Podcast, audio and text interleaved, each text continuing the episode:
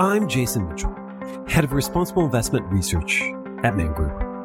You're listening to A Sustainable Future, a podcast about what we're doing today to build a more sustainable world tomorrow. Hi, everyone. Welcome back to the podcast, and I hope everyone is staying well. Over the last eighteen months, one thing has become incredibly clear about the energy transition. It's likely to be anything but smooth and linear. It also poses a really interesting question that I've been turning over a lot. Namely, what does twenty twenty-two teach us about the relationship between carbon emissions, energy intensity, and economic growth? I've tried to unspool this question since coming out of COP twenty-six in Glasgow, first with guests like Alex Grant at Equinor, who's in the middle of European energy markets, then Rob West at Thunderset Energy, and even Vaclav Smil himself. But there is perhaps no better narrator than the International Energy Agency to answer this question and to put into context the lessons from last year. And frankly speaking, the narrative is pretty profound because there's a real irony that while twenty twenty-two represented the highest profits in the fossil fuel industry's history, it's also the year the I E A called out peak fossil fuel demand. Not to mention the reaction function from policymakers we've seen, many who have doubled down on energy transition policies, like the European Union's RePower E U, the U S's Inflation Reduction Act, Japan's G X Strategy, and China's fourteenth five-year plan. Or the fact that the fossil fuel industry itself has focused more on returning capital to shareholders than investing in long-term expansion-related capex. It's why it's great to have Tim Gould from the International Energy Agency on the podcast. We talk about the I E A's latest World Energy Outlook and C O two emissions in twenty twenty-two reports, the implications of the energy crisis and the Russia-Ukraine conflict on the energy complex, and the trade-offs that we're already facing as policymakers choose between energy security, decarbonization, and price affordability. Tim is the I E A's chief energy economist. He provides strategic advice on energy economics across a wide range of I E A activities and analysis. Tim's also head of the Division for Energy Supply and Investment Outlooks, where he co-leads the World Energy Outlook and the World Energy Investment Reports. Prior to joining the I E A, Tim was senior advisor to the Secretary General of the Energy Charter and has ten years of experience in Eastern Europe, primarily in Ukraine.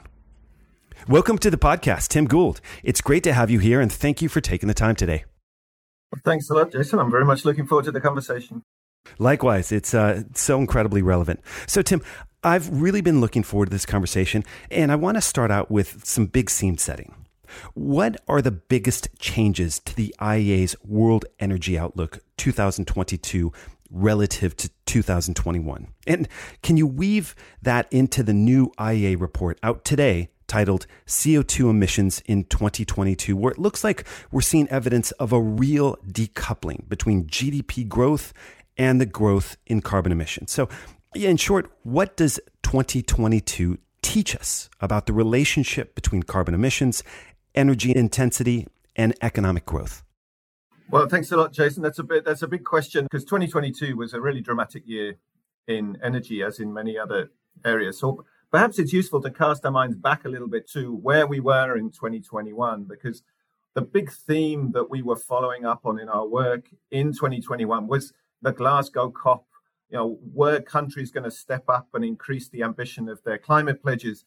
And then in the second half of the year, we were already seeing some signs of strain in energy markets, primarily due to the rebound in economic activity after COVID, but also some first signs of strategic behavior from Russia, which wasn't filling up its gas storages in Europe in the same way that it might have done in previous years. So there was some nervousness in markets, but really no indication of the sorts of turbulence that we were going to have in twenty twenty-two. And then one year on, we've lived through all of the implications then of Russia's invasion of Ukraine, which triggered what we're calling the first global energy crisis. And, and a lot of that has to do with Russia's status in international energy. Let's have in mind, Russia was the biggest oil and gas exporter to international markets by far. So if you put those together, it's more than fifty percent larger than the, the, the country in the number two position, which is Saudi Arabia. And, and Europe was by far the biggest client then for those Russian deliveries. So when you severed that you know, one of the big arteries of, of, of global energy trade, you know, that's going to have huge implications for the international energy system. So we had a major energy security crisis, not just in Europe, but everyone felt the implications of tighter markets, higher prices, particularly those sky-high prices for natural gas that we saw um, last year. And because of the link between natural gas and electricity, so natural gas is the price setter in many markets for electricity, you know, many people felt that in their electricity bills uh, as well. So what did that mean? I think there's a few things. Um, it meant that we have had a change in not just in prices, but also in perceptions around natural gas in many countries. There's been this big energy security motivation for change, which has reinforced in many cases the sort of climate and energy uh, sort of emissions uh, reduction drivers. Um, but that energy security discussion has also focused attention on other potential vulnerabilities. So what about our clean energy supply chains? I mean, are we very confident that they won't suffer one day some of the similar vulnerabilities that we've seen in natural gas last year? And I think the other important thing to have in mind is that we've, you know, increased the incentives to change the way that we produce and consume energy. But for many emerging developing economies, we've also kind of drained the means to implement that change. So we have big problems with indebtedness, higher borrowing costs. And so you have that tension there between the impetus for change and the actual ability to proceed with it. But you mentioned also these the new analysis of global C O two emissions.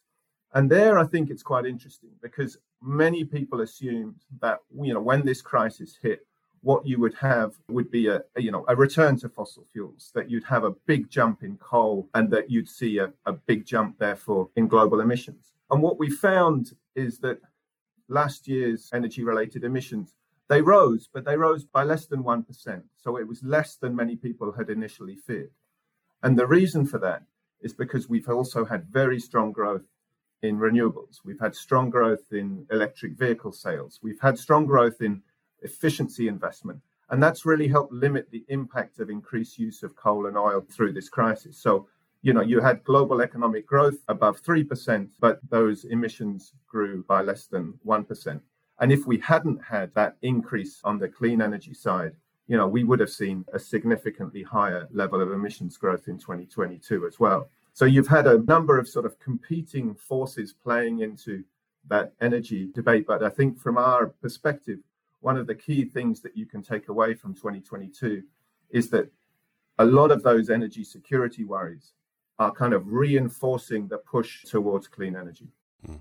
I was going to ask, I mean, what are the long-term implications of today's energy crisis, particularly the Ukraine-Russian conflict? We've seen short-term fossil fuel investments paired with big renewable energy policy commitments. One thing that I point out that I found really interesting in today's C O two emissions report was, you know, the fact that Chinese emissions have flatlined despite a heavier reliance on coal in that country, which I found pretty interesting. But do you see the current crisis ultimately accelerating the energy transition or delaying it? So I think the there's a sort of temporal perspective here as well. So in the short term, when you're in a crisis, consumers and governments, they, they will reach for whatever energy is available, and they won't look too hard at the emissions profile of that energy. So you have seen in many countries in Europe and indeed in many countries in Asia, increases in coal use this year. But our analysis suggests that that uptick in coal use is likely to be relatively small and relatively short-lived, while the uptick in deployment and use of clean energy solutions, particularly renewables, is likely to be much larger and then really sustained over time. So in the short term, of course, this has been a big jolt to the energy system, and, and we've we've all experienced the results and the bruises from that. But we are convinced that because of the reaction of governments to the crisis and the way that they have come, in a sense, strengthened many of the policies that help clean energy into the system, that ultimately this accelerates transition. With price inflation and energy security issues as key drivers behind the energy crisis, I keep coming back to this question that Daniel Yergin posed about the energy transition in late two thousand twenty-one, and this was just when the energy crisis was sort of emerging post COP twenty-six and before the Ukraine-Russian conflict, which I think is an important thing to note. But he asked this question, which frankly I've asked Vaclav Smil and Alex Grant at Equinor, and I find it just a really provocative kind of question looking forward. He asks, is this energy shock a one-off resulting from a unique conjunction of circumstances? Or is it the first of what will be several crises resulting from straining too hard to bring twenty fifty carbon reduction goals rapidly forward, potentially prematurely choking off investment in hydrocarbons, thus triggering future shocks? What's your read? So I don't buy the argument that this is kind of the first clean energy crisis. I don't think you can pin the blame for this crisis on the push to change the energy system. I mean, in practice, you know, we talk a lot with policymakers around the world. None of them came back to us to complain that, oh, well, the big problem I have at the moment is that I have, you know, too much clean energy. We move too fast. I mean, people drew the opposite conclusion. Then in practice, they would have been a lot better off had they moved much more quickly with deployment of renewables, making sure that people had well-insulated homes and they were sort of more insulated against also the effects of volatile fossil fuel prices. So our interpretation of the crisis is that there are strong kind of one-off elements to that. But at the same time, it's also a warning about the risks of poorly managed or poorly sequenced change in the future. You know, if the way that we choose to transform our energy system, you know, supply gets out of sync with demand, that we push some solutions much harder than others, and we don't understand the sort of integrated nature of our energy system, then, you know, indeed, this could be a very bumpy ride. And so we need to be very wary of the potential for a disjointed pattern of change in the energy sector. So I think I probably come down, and as this was has more of the characteristics of a one-off, but it's also a warning about the risks of a poorly managed process in the future. Well, that's super interesting. When we talk about this energy crisis, and again, last December on the podcast, Vaclav Smil made the point that, you know, this energy crisis isn't a global energy crisis. It's uniquely, in a sense, a European crisis. How do you see the energy balance in Europe working itself out? There's a, a view that the E U has this medium-term problem where there will be persistently as much as five to ten percent short energy, mainly natural gas, through most of this decade, given the long build cycle of L N G import facilities, as well as renewable infrastructure? So I think it's a very good question. Let's have in mind also that Europe is a relatively wealthy region. So in the end, it can make a, a strong claim on available resources on the international market. And that's in practice what we saw also in twenty twenty-two. So Europe dramatically increased its L N G imports. And to a degree, then the implications of that were felt also in South Asia and parts of Southeast Asia by countries that were priced out of that market. So in a sense, it might not be Europe that's short. It might be some other parts of the world that feel the implications then of the dramatic sort of shortfall in energy in Europe after the cutting of Russian pipeline deliveries. That said, there's a lot of things happening in Europe that are sort of policy driven that help to replace and help to make up that potential shortfall. So we've had the amount of renewable power capacity added in the E U last year rose by nearly forty-five percent. Installations of heat pumps increased by some forty percent. We did have a jump in energy efficiency investment. Electric car sales increased by around fifteen percent. And C O two emissions in Europe, you may have noticed from the new release, I mean, they fell by about two point five percent. So there are the structural changes in Europe that are making up that ground. And I think those are proceeding quite quickly. Um, I also believe that Europe is not out of the woods yet, and the, the global energy system is not out of the woods yet. I agree that, that we're going to be vulnerable for a few more years to come, particularly in gas markets. It's only around the middle of this decade that you see a big new sort of surge of new L N G export facilities coming online, primarily in the Middle East, but also in the U S and Canada. And so and until then, and if you assume that Russian gas is gone for good from Europe, then, you know, there is the risk of some quite tight natural gas markets. And a lot really depends on what happens in China, because China is opening up. We had a really exceptional year last year in China where both oil and gas demand fell. And, you know, you can you can look back to the early eighties, I believe, when the last time that gas fell, uh, gas demand fell in China. But that's the first time we see that for oil in China. So it's a really unusual year. And to the extent that China comes back strongly also this year, then that could be another factor that tightens markets quite quickly. It's really interesting, this sort of this European dynamic around supply and demand. What does mid-transition energy security look like to you when you think of Europe's short to medium-term problems relative to gas exporters' long-term interests? In other words, how realistic is it that we see maybe at some point in the future, ten to twenty year take-or-pay fixed-price contracts between European states and gas exporters, again, to kind of match that short to medium-term need around hydrocarbons with producer investment preferences or interests? Yeah, I think that's a really excellent point, because it's very difficult in a long-term industry like the gas industry to solve a short-term problem. Because when you go to talk to suppliers, they want you to commit for an extended period of time.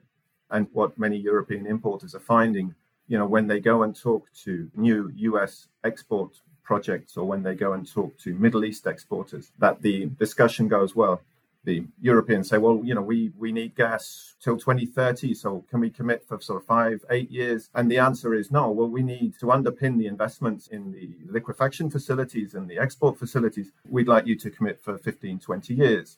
And that fifteen, twenty year commitment then takes Europe not just through its immediate energy security worries, but it would take it into a period where it's widely believed that European gas demand would be in strong structural decline. And that sort of temporal mismatch between the needs of importers and the sort of preferences of the exporters is a difficult one to square. And what that's meant in practice is that many European importers have found it difficult to conclude new long-term gas supply arrangements. Now, there's two sort of implications of that. One is that Europe could be perhaps excessively reliant on the short-term market because it's finding it difficult to conclude longer-term arrangements.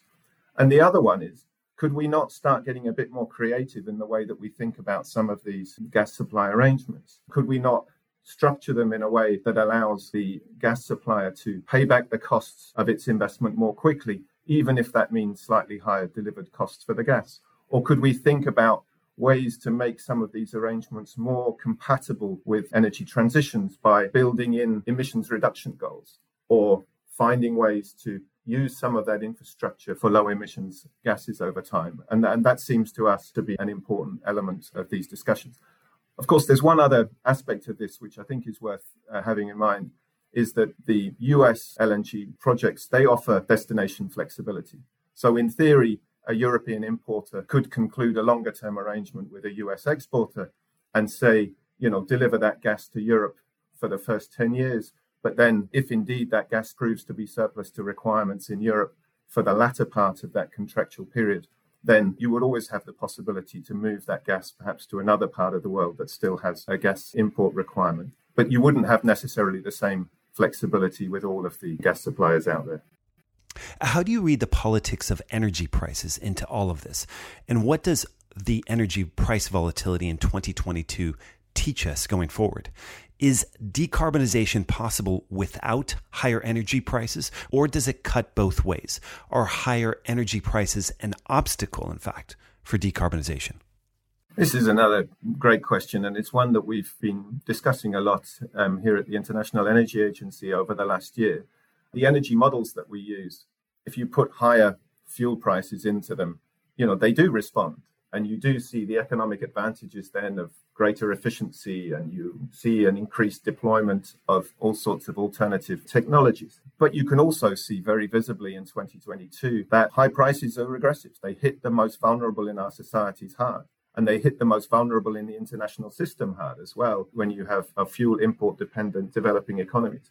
So I guess the lesson from our side is that high fossil fuel prices can help aspects of transitions, but they're really no substitute for consistent climate policies. So what we're urging governments to focus on is what can they do now in order to prepare themselves for the potential for future price volatility. And a lot of that has to do with helping different categories of consumer, but particularly vulnerable consumers, manage the upfront costs of change. Because one of the features of energy transitions is that you're moving from, in a way, a, an OPEX world into a CAPEX world, by which I mean you're moving from technologies that require significant spending on ongoing fuel costs to a lot of technologies that require higher upfront costs, but then have lower operating costs over time, or even sometimes zero operating costs over time. But you have to help people manage some of the upfront costs then. And that means helping poorer households with getting better insulation or installing heat pumps, or it can help, you know, mean helping some of your industrial consumers managing the transition to cleaner fuels or more efficient technologies. And all of that then helps you down the road, both with your emissions goals, but it also means that you're better able to weather the storm if and when fuel prices become volatile again. So it's much better to be spending scarce resources from a government perspective on those kinds of structural changes than on the emergency relief that we've also seen in quite large volumes in twenty twenty-two. That's interesting. I mean, if we took the politics out of energy prices out of it, I'm wondering what the signal is to the industry. There's that old energy adage, the cure to high prices is high prices. What does that mean in a twenty twenty-two context? What do high natural gas prices mean for gas? What's the evidence for high prices driving significant long-term investment, either into fossil fuels or a diversification away from them? Well, there is some evidence that we're not going to be coming out of this crisis in the same way that we came out of previous episodes of high fuel prices. And by that, I mean that in the past, you've seen a quite a strong sort of supplier response. When oil prices went up or when natural gas prices went up, suppliers, obviously, they receive significant additional revenues and they plow that back into fossil fuel supply. But if you look at the numbers, then one of the few parts of the international investment picture for energy where spending today is less than it was pre-COVID is precisely on upstream oil and gas. Pretty much every other part of the system, investment has rebounded to above twenty nineteen levels. And the exception, pretty much across the board, with the exception of some big national oil companies in the Middle East, is that oil and gas companies are spending less on new oil and gas supply today than they were a few years ago. Let's remember, that's despite the fact that twenty twenty-two was an extraordinary year for the sort of net income of the oil and gas industry. Our own estimates, typically the net income of the oil and gas industry, if you take the average for the five years before twenty twenty-two, was around one and a half trillion U S dollars. But last year, it was closer to four trillion. And a lot of that is being returned to, to shareholders in, in, in practice, rather than being ploughed into new fossil fuel supply. So I, I guess the conclusion from that is that the burden of adjustment is going to be much more on the demand side than perhaps it was in previous incidents of instability in fuel markets. And the demand side, by that I mean, it's going to be on us adjusting the way that we consume, rather than the producers coming back in and delivering much greater volumes of, of the fuels in question. Mm. One of the most profound messages for me from the I E A's World Energy Outlook report is that current policy settings are now strong enough to point to a peak in fossil fuel demand by twenty thirty. At the same time, the report's clear about the risks, specifically about pushing millions of people back into energy poverty and diminishing the investment funds available to developing countries in the energy transition. In fact, the report cites that nearly ninety million people in Asia and Africa who had access to electricity can no longer afford it. So how do we fulfill the COP twenty-seven commitments to developing countries when, as we're talking about, affordability remains such a pernicious, intractable feature in the energy transition? I think the first thing to have in mind is that the sources of growth in demand for energy services are really going to come from emerging and developing economies. They're going to come from India. It's going to come from Africa. It's going to come from Southeast Asia. You know, China has been that motor for all sorts of energy market developments in the past two decades. And but China's energy demand, in our view, is really going to flatten in the future. So we have to have very much in mind you know, the, the needs of that, that growing population and rising incomes in some other parts of the developing world. And it's true that the cause of universal access to modern sustainable energy has taken a hit in the last few years. We've been tracking the numbers of people worldwide without access to electricity for many, many years. And we've been on a consistent positive, if much too slow, trend. But as of twenty twenty with COVID and then with the impact of today's energy crisis, I mean, that global number has ticked up. And so we're heading in the wrong direction right now. And a lot of that has to do with developments in sub-Saharan Africa. So there's much more that needs to be done in order to make that energy available for development in, in many countries of the world. Now, the economic choice, at least when it comes to electricity, is to go for renewables. That is the, the cheapest new source of electricity in most countries around the world, particularly in countries that have very strong solar irradiation. But let's not imagine that solar can solve all the world's problems, all the developing world's problems. You need a whole host of other technologies. You need grid infrastructure. You need fuels to support industrial development. You need measures to support the reliability of that power supply. And you need a lot of measures, but also to help many of the utilities in these countries get finances on a more sustainable footing, uh, because many of them are significantly indebted. And that's a problem. That's a problem because these are also the off-takers for a lot of the new renewable projects that um, need to be built. One of the messages that we have for advanced economies is that please do not become too inward-looking when it comes to your thinking about energy transitions, because this is, of course, a collective endeavor. And we're not going to win as a planet if we reduce emissions in advanced economies. But then, you know, we have other economies in the world following a much more or the same carbon-intensive model of development that we ourselves followed um, in, in previous decades. We need to chart a completely new low-emissions model for development. We have many of the tools that we need for that, but we don't yet have all the tools and we don't yet have all the finances. So that, that needs to be front and center in any discussion around the future of energy. The energy trilemma has been a really valuable framework for thinking about policy objectives, particularly over the last eighteen months around decarbonization, price affordability, and energy security. How do you see policymakers balancing those objectives going forward? And with your international relations hat on, if packages like the European Union's Fit for fifty-five and RePowerEU and the U S's Inflation Reduction Act are the solutions, does it worry you that these policy responses are seen increasingly as anti-competitive? I think we broadly feel that there is a, a strong alignment of energy security, price affordability, and decarbonization objectives. We believe that those are mutually reinforcing. But that's not to say that there aren't some trade-offs as well. And certainly if we were to push the energy security angle too hard, it would come with some trade-offs. If we started to believe that for the future of decarbonisation, we have to produce everything at home, that we have to, in a sense, reshore all aspects of those clean energy supply chains, then I think we would soon run into some difficulties managing the costs of that. So there will continue to be strong benefits from open international trading regimes, both in terms of the broader economy, but also for energy, because there are countries that both have the resources that we need for a clean energy transition. So whether that's the copper or the lithium or other battery metals or rare earths, and we need to make sure that we develop a more diversified web of sort of partnerships with some of those resource-rich countries. Um, but then um, it's this, it's true also for all aspects of clean energy manufacturing. We will not be able to bring all of those home to our respective countries. There will still be a strong network of suppliers collaborating internationally to find a way to accelerate deployment to the future. What I think also, though, is very clear is that there are some vulnerabilities. And I think many people looking at the current international sort of distribution of labor for clean energy would recognize that we have a degree of geographical concentration in some of those supply chains that we need to act upon.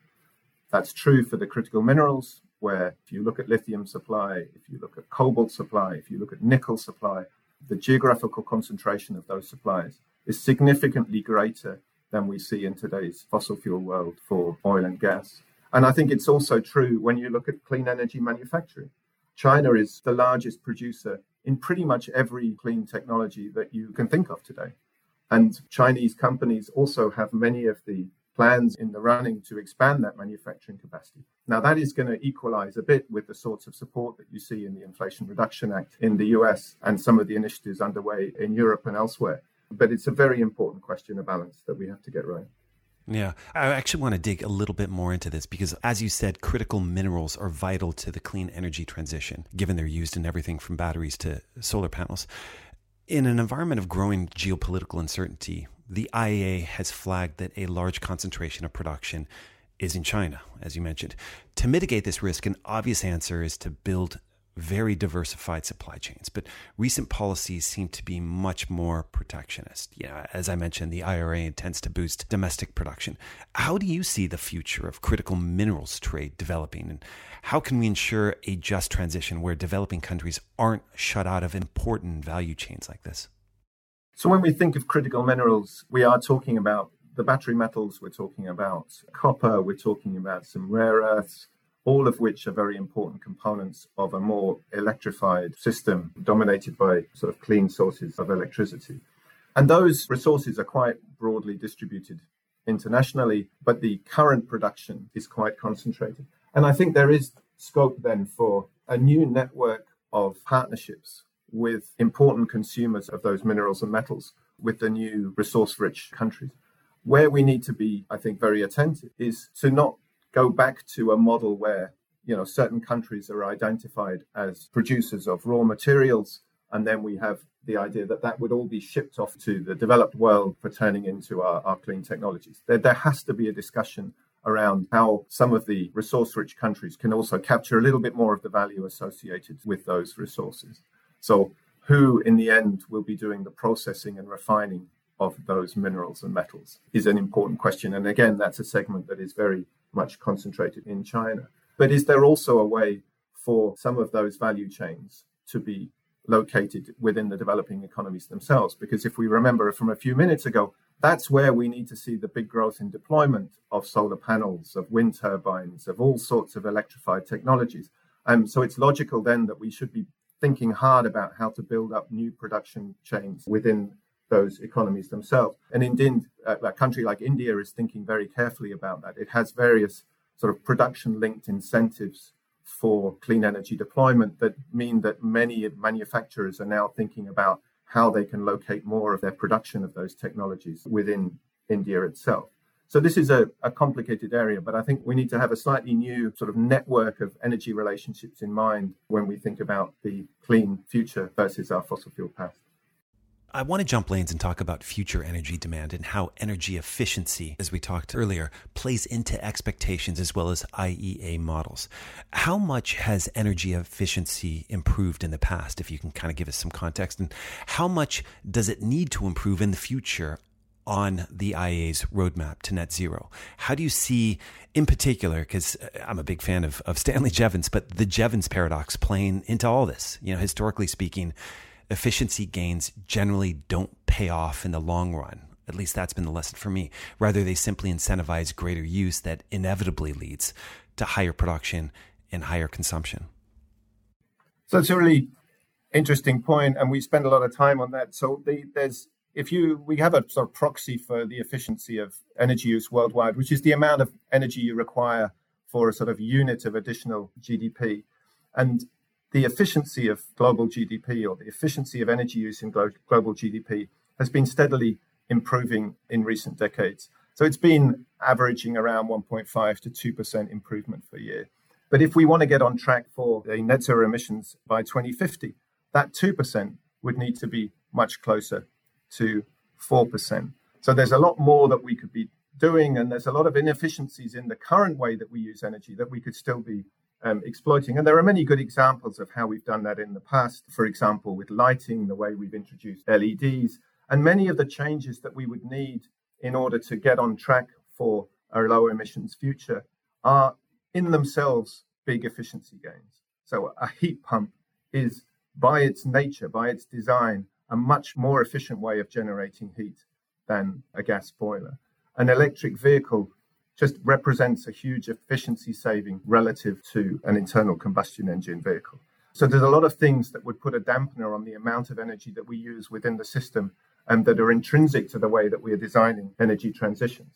That said, there's still no substitute for policy to also to try and to limit the scope for rebound effects, or the Jevons paradox, as you say, Uh, and to make sure that consumers have the sort of information that they need and the infrastructure that they need to make efficient choices throughout their daily life. I guess similarly, something like behavior change keeps appearing as a fundamental element in the energy transition roadmap. The I E A's net zero emissions by twenty fifty scenario points to it, as does the U K's net zero strategy. In some cases, it represents as much as five to ten percent of the emissions reductions assumptions. How do you think about the case behind behavior change around energy efficiencies? What are the right incentives or disincentives in some cases? So I think we need to be distinguish, first of all, between efficiency and sort of behavioral change. So efficiency means sort of delivering the same energy service in a different, more efficient way, whereas the behavioral aspects actually reduce the energy service itself. So it means that instead of using, you know, we might do ride sharing for urban car trips, or we might be limiting the amount that we, we use our cars, or we might be taking fewer short haul airline flights um, and instead um, doing some more online meetings. There may be also issues within the home that make a difference there as well. And we've seen some of that in Europe over the last year. I mean, in response to the crisis, partially in response to price stimulus, but also out of a, a sort of solidarity with the Ukrainians, or out of a, a feeling that people need to do something to help. A lot of households in Europe were turning down the thermostats for their winter heating and saving energy as a result of that as well. So I think it's important that we have that in our scenarios. We shouldn't be over-reliant on it. And we are, as you say, relatively modest in the contribution of behavioral aspects to the emissions reductions that we need to get to a zero emission system. But I think it is an important part of the conversation, because in the end, this is a change that will affect all aspects of our lives. And I think it's important to have in mind that societies, individuals, consumers, they need to buy into that and think about ways in which they can also contribute to that, that process of change. And some of it may have additional benefits. I mean, if you're walking more for short-term journeys rather than taking the car, that will have health benefits as well. But there's a link there between individual choices and government. Governments need to, in a sense, facilitate those kinds of sustainable choices by making available the infrastructure that enables us to change our behaviors safely and efficiently. I've got one last question, and this is around methane. The energy sector accounts for around forty percent of methane emissions. Methane leaks in twenty twenty-one from fossil fuel operations was equivalent to one hundred eighty billion cubic meters of gas, which is a similar amount of gas used in Europe's power sector. Despite the clear financial incentives and significant impact on reducing G H G emissions, only one out of the five largest energy-related methane emitters is part of the Global Methane Pledge. What's your read on this? Why has there been so little traction on this issue, and what's needed from the energy sector to cut methane emissions by thirty percent by twenty thirty? So I'm glad you raised that, because methane doesn't get the attention it deserves often in, in, in discussions around tackling climate change. But it is such a potent greenhouse gas. And if you look at the work that's been done by the I P C C and others, then, you know, up to one third of the observed warming so far is related to methane. And so we've been trying to shine the spotlight on this for many years. And, and we recently released some new numbers with our estimates for energy-related methane leaks in twenty twenty-two. And there are some signs of progress. There's new sort of satellite observations of methane leaks around the world, and satellite detected large leaks um, last year fell by around ten percent. But these methane emissions from the energy sector remain completely unacceptably too high.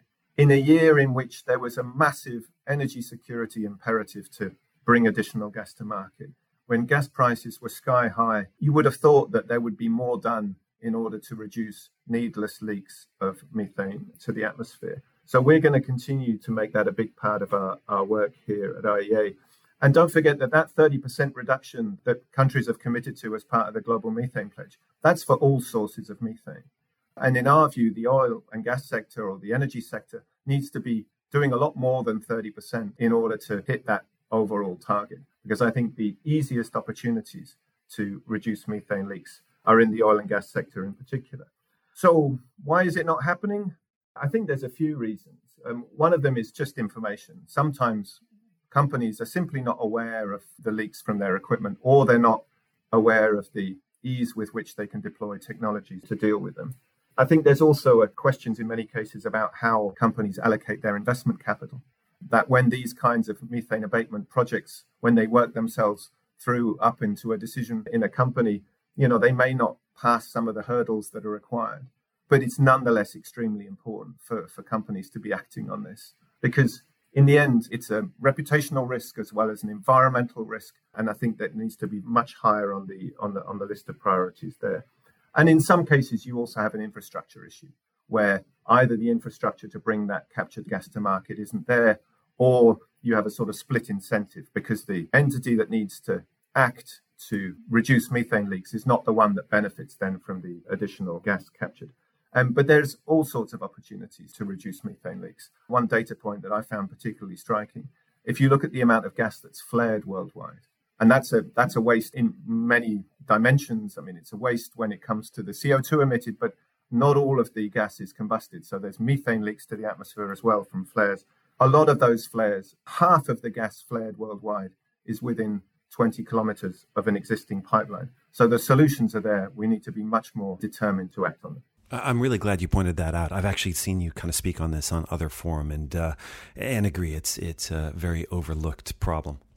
So it's been fascinating to discuss the I E A's latest World Energy Outlook report and what it holds, the implications of the energy crisis and Russian-Ukraine conflict on the energy complex, and the trade-offs that we are already facing as policymakers choose between energy security, decarbonization, and price affordability.